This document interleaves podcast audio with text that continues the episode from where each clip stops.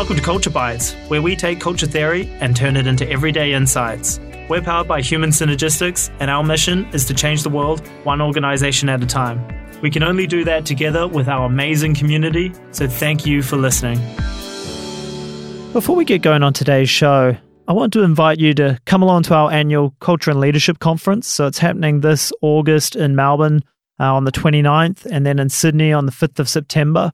We've also got a conference in New Zealand. So it's in Christchurch on the 9th of September, Auckland on the 10th, and Wellington on the 11th. Got tons of great speakers, and it would be awesome to have you come along. There'll be a link to both of those conferences in the notes of this show. So check it out. All right, but that's it. Let's get into today's show. Welcome to Culture Bites. This week on the show, I'm joined by Jared McMahon. Good to have you here, Jared. Thanks for having me, Dom. And so you're one of the founders of Shape Group. And so Shape are a professional services company that specialize in the fit out and refurbishment industry. And so if you're a frequent traveler, you've probably seen one of their fit outs for the Qantas lounges. That's right. All around the, the country. And they're uh, pretty cool. And someone who would know about that is uh, our general manager of Human Synergistics Australia, David Byram, because he sees a lot of them. That is exactly right, Dom. I do a little bit of travel and I do see the high quality work um, that the Shape Group do in those Qantas lounges. It's it's very impressive. It's high quality. Yeah, I love it. We want to take a bit of a different approach on this one, Jared. So I think what's what's really interesting for us is kind of around your role as as a leader and particularly as one of the founders. You know, and, and the role you play in, in the culture of shape and role modeling, I guess, as a leader. So I guess, you know, first question for me is what is the importance of having having founders, having leaders who who lead from the front? Well, someone said to me, uh, leaders cast a very long shadow. Aha, uh-huh, especially founders. So you, you are being watched. And to some extent, you'll be watched in terms of this is how I'm expected to behave around here, which is mm. the one of the technical definitions of culture, how mm. we measure culture. Mm. So leadership to me, and we've found that leadership very much drives culture, and culture in turn drives performance. Mm-hmm. We've tried over tried and succeeded to a pretty good extent over the last five or six years at Shape to very much promote a constructive style in our leaders, and I say that cautiously in that we don't want to create robots. It's not a McDonald's factory. It's not a, a production line. So we want people to be themselves. At the same time, we want them to be questioning, to be supportive of their people, not to be less directive, more supportive. I used the term, I think, in the last uh, podcast about we want our people and our leaders, particularly, to be debate makers, not decision makers. Mm. I think that's a great distinction between humanistic, encouraging, and affiliative styles, and in the constructive zone, and moving down into the aggressive zone, the poorer relations or cousins or oppositional style which is one that I have fought. Uh-huh. And that's deeply ingrained in me from schooling, upbringing, etc. My early career in the industry was pretty much that was environment. That's, that's how I thought I was expected you to gotta, behave. Got to be the boss. Yeah, the boss is pretty decisive, and uh, it's uh, we're here to get things done, and we don't have a lot of time for um, this so-called softer skills. Uh-huh. Um, and I've learnt that actually the soft skills are the hard skills. And I do rail against that term whenever I hear it, the soft skills, because they're, they're, the hard skills, the people skills. Uh-huh. Uh, my background's finance and accounting. I, I don't think they're particularly they're technical skills, but they can be learned, as can more effective behaviours. But they're harder to learn than uh, how to take out a uh, profit and loss statement and a balance sheet. Mm. In my experience, anyway. And I don't think I'm a particularly good accountant. You're a very good coach, though. So at Shape, leadership is paramount, and you've you've led from the front by becoming accredited in your own right.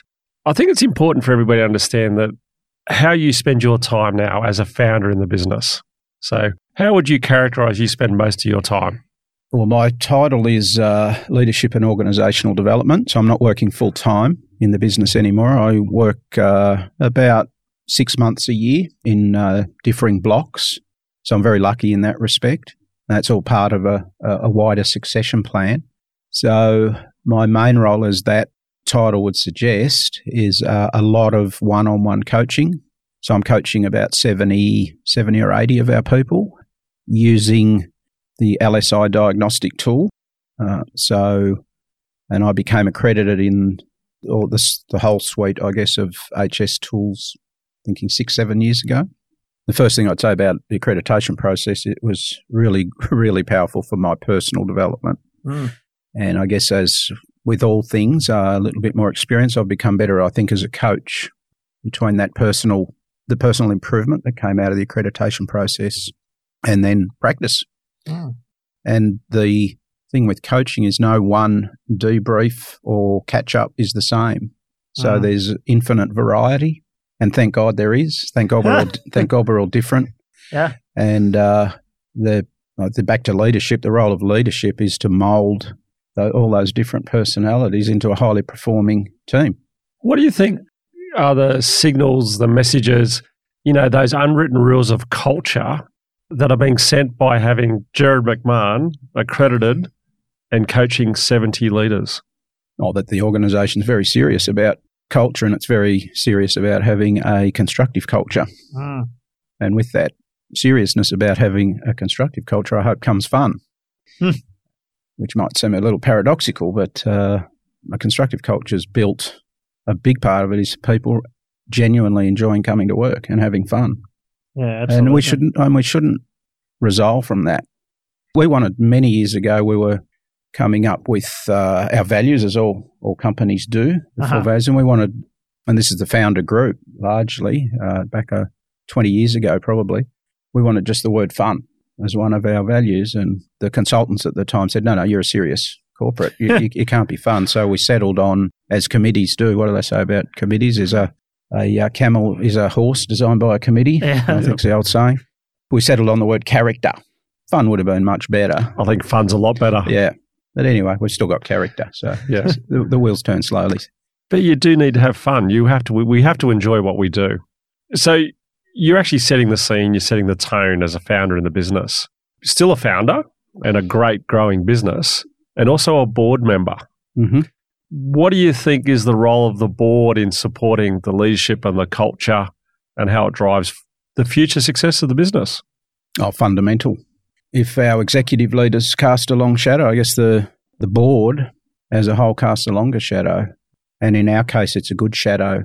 Now we've, I, I think a lot of companies don't put enough thought or science into how they appoint Mm. independent directors. Uh, we've been guilty of that in the past. We've got a lot better at it. So again, we're hiring, we hire our people for character fit, and uh, character fit and cultural fit is a big part of um, our assessment on independent independent board members. It's fantastic. It's certainly leading.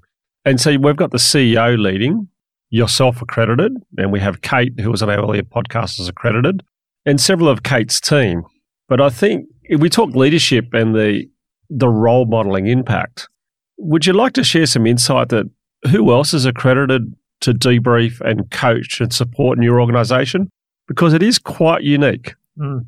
We have about 15 internally accredited practitioners now. I think the people you're, you're wanting me to mention are our Chief Financial Officer is an accredited Ah. practitioner. Our Chief Strategy Officer is an accredited practitioner. And I love to quote our Chief uh, Strategy Officer, George Panicherel. We've all heard the hackneyed phrase, people are our most important asset and they come up and down in the lift every day, blah, blah, blah. George says people aren't our most important asset, they're our only asset. And we're a, essentially a professional services business. And the only point of difference we can offer into the marketplace is our people. Mm. So, in that sense, yes, if I put my old uh, financial director's hat on, yes, we have other assets Hmm. on our balance sheet, clearly. But at the end of the day, when push comes to shove, our only asset is our people. Yeah, it's it's good insight. So you've got your chief strategy officer, your chief financial officer, founder, group exec, people, culture, and marketing Mhm. that are uh, leading the charge as very supportive CEOs. And if I keep keep answering that question, uh, we have uh, two or three of our senior site site people, uh, site managers are accredited, and they're Ah. making a huge difference to the way we engage with uh, our subcontractors who are critical to our success. So we're really uh, culture's really quite immersive through the organisation now. Yeah, and spe- speaking of, you know, leaders casting a shadow, you know, that's a fantastic shadow to be casting, right? It's saying, you know, the executive team are accredited and coaching people and getting one on one with people. Wow, what a message! And I'll say it again. I think the accreditation process itself has made made them much better leaders as well. Yeah. Okay. Yeah, it's fantastic. So, what are you doing now to support your leaders? So, if we look at your executive leadership groups, so you've got the group exec and the senior leadership team, how do you maintain the support for them? How do you continue to grow and develop those leaders? Because it doesn't stop. No, it's a continuous program, and uh, I've probably I've done four or five tests and retests using the individual diagnostic tools, both leadership, uh, sorry, lifestyles inventory and leadership impact. And I've been on a, a roller coaster with my 360 feedback, particularly as the organisation, and we go back to a board. If the board had quite an aggressive strategy at one point in terms of top line growth, diversification into areas that weren't quite our core, and talk about boards throwing a long shadow, my behaviours became more aggressive as well. And that was a real wake up call to me, uh, that 360 feedback. And supporting the leaders now? So, so supporting the group exec and the SLT, how do you maintain it for them? Well, our leadership program's continuous, as I said. Mm. So there's retests run with the diagnostic tools every 12 to 24 months. There's uh, six monthly catch ups. But I think more importantly than those sort of process driven, that's quite process driven, and they're great tools. The catch ups are powerful with uh, the people's individual coaches. I coach maybe half the team, and uh, DBU coach a few of our senior people as well. Whilst those catch ups are important, what's really important is what I call the informal 360 feedback that happens day to day in a constructive environment. And in our, very much, you know, in our Shapes corporate vocabulary, uh, the words defensive, pass, uh, sorry, aggressive, passive, and constructive. And you won't be in a shape office or on a shape site, I don't think, for more than a couple of hours without someone coaching someone else. That might have, do you think that might have been a bit aggressive the way you just spoke to that person? Mm. Do you think there might have been a better way? And that is totally 360, those conversations. There's, we're not big on hierarchy mm. at shape. So I've been coached by a building cadet who'd been with us for about six months after yeah, right. I could have done better answering a question in a meeting. I probably didn't answer it. Oh, well, I made a statement and I didn't take that golden moment to think before responding. And I got the, I got the feedback after the meeting. Jared, remember what you were saying at the induction course? Can I just maybe you could have approached that a bit better? Wow, now that that's powerful. Yeah, absolutely, awesome. Absolutely, I could have. Thank you. Yeah, wow, amazing that they obviously felt comfortable yep. giving that feedback yep. too, which speaks to the culture, yep. speaks volumes. And I think that informal 360 is the power of the culture you've created. And that's when I kept probing, that's what I was looking for because I know what happens. Yeah. And, and that's where the rubber hits the road. You can have your the formal programs and they're, they're really important. Mm-hmm. And I, I might here, I'm not here to plug uh, human synergistics. There's a lot of good diagnostic tools out there. The 360 feedback, though, out of LSI is like it's the best mirror look in the mirror you will ever ever get. And as I said, I've seen some some different Jareds in the mirror on my journey. In the, and you, you either take it on board, you can say, well, that doesn't matter, or I, I had an excuse to act that way, Mm. you know, for the last year because the company's strategic direction uh, that doesn't cut it. Like the only the only thing I need to do is act more constructively Yeah. And I think if I want to get better results. And I think that's the key, right? It's the look in the mirror to be better. I suppose the key, and I asked you about personal impact on our first podcast with you, slightly different flavour of question today. Mm-hmm. What do you think are your three greatest learnings as a leader building a constructive culture? Listen more, ask more open questions, move forward decisively with uh, the outputs of, of listening more and uh, asking more questions. So, again, I hate the term groupthink. Groupthink's great if it's created in the right environment. Group outcomes will always, or group decisions, shared group decisions will always outperform, in my experience and Shape's experience, outperform leaders' individual decisions. Yeah, awesome. I think uh, that's very insightful, right? Listen more, ask more open questions, and then act decisively. Can you give some examples of where you've done that well? I'll probably default to where I haven't done it well. and that's, again, 360 feedback's important. I'm digressing a little bit here, sorry. Uh, 360 feedback is really important, but self coaching is really important too, Yeah, and self awareness. Hey, I should have handled that better. Let me, let's start again. Can we start that conversation again? Yeah. I'm sorry, I could have handled that better. Now let's have a discussion about that rather than me perhaps shutting down the conversation. We're in the middle of, to answer your question, we're in the middle of our annual culture survey debriefs now with all the state operations. And one of my big learnings, it's year four of debriefing all the state operations. And each year in those sessions, and there's always areas for improvement when we drill down, whether it's by job role, by gender, all the different demographic cuts we get. I sit back and listen. I put the data up and I listen to the leadership teams talk it through Mm. in the state. They always come up, I think, with pretty much where I'd have perhaps guided them, but it's much more powerful when they've come up with the solution, not the consultant or the Mm. you know the part timer, perhaps telling them what what I think they should do. Much more powerful, and it's it's got much much better chance of being executed successfully Yeah. that decision.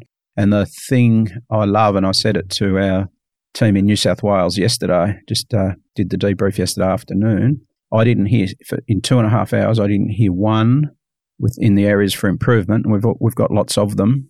I didn't hear one defensive comment like, oh, you know, that's just a group that's a bit whingy or, yeah, well, they're always going to be like that. It's that generation or, mm. yeah, if it's an age demographic. It was, how do we fix this? This That's is what, all. this is what the people are telling us, and it's on, on us to start the fix. And then the start of the fix is to go and consult That's with brilliant. those groups. Ownership. Yep. Absolutely brilliant. And I think that's living what you've just said in terms of listening and asking open questions and letting people come to those conclusions. And you're obviously doing something well because you have not only grown a constructive culture, you've sustained it, which is often as challenging as it is in terms of shifting the dial in keeping it up there. So, congratulations on that. Thank you. And we're we're mindful not to become complacent because I think complacency sits sits down in one of the defensive zones. And uh, if you're complacent and resting on your laurels, you're only heading one way, and that's backwards. And I think one of the things that stands Shape Group aside from a lot of organizations is that you're actually challenging yourselves in the broader impact you have in society now. You're actually getting out and Mm. working with your subcontractors, you're working with your affiliated partners, provide support, and helping those organizations with their culture and their leadership journey. And I think that's a testament to your openness to listen, ask good open questions, and be ins- decisive. So I'd say well done. Keep doing what you're doing. Thank you. Yeah, it's pretty awesome that. I know I've talked to Kate Evans, who was on the last podcast when we are all together, about some of the work around bringing in subbies and, you know, how are we going to work together? How are we actually going to do it? And, and I know I've heard at least that a bunch of them now, you know, they choose shape, right? They choose to work for shape Hmm. with shape because they know that they get treated with respect and so on. And, And that get- that's incredibly important for us in terms of being uh, having a point of difference in the marketplace. Mm. Yeah, and I imagine if you have subbies who actually, you know, go out of their way to want to work with you, you're going to get better results from them. Well, it's a, it's to deliver the sorts of projects, the complex projects we deliver in the timeframes we deliver them. You just have to be working working as a team with the subbies, uh, with the consultants and the client. You just can't get there otherwise. If you if it's a blame game and finger pointing, or this bit's not right, whose fault's that? You just don't. You just can't get there. Yeah, It- absolutely. It's about being solutions focused. And that's that constructive versus aggressive Yep. kind of cultures, and and that's the ripple out, right? So that's our subbies who are kind of outside of our direct organization, but Yep. an important partner, as well as customers Yep. feel that too. And in terms of customer service, I saw a great call to arms recently.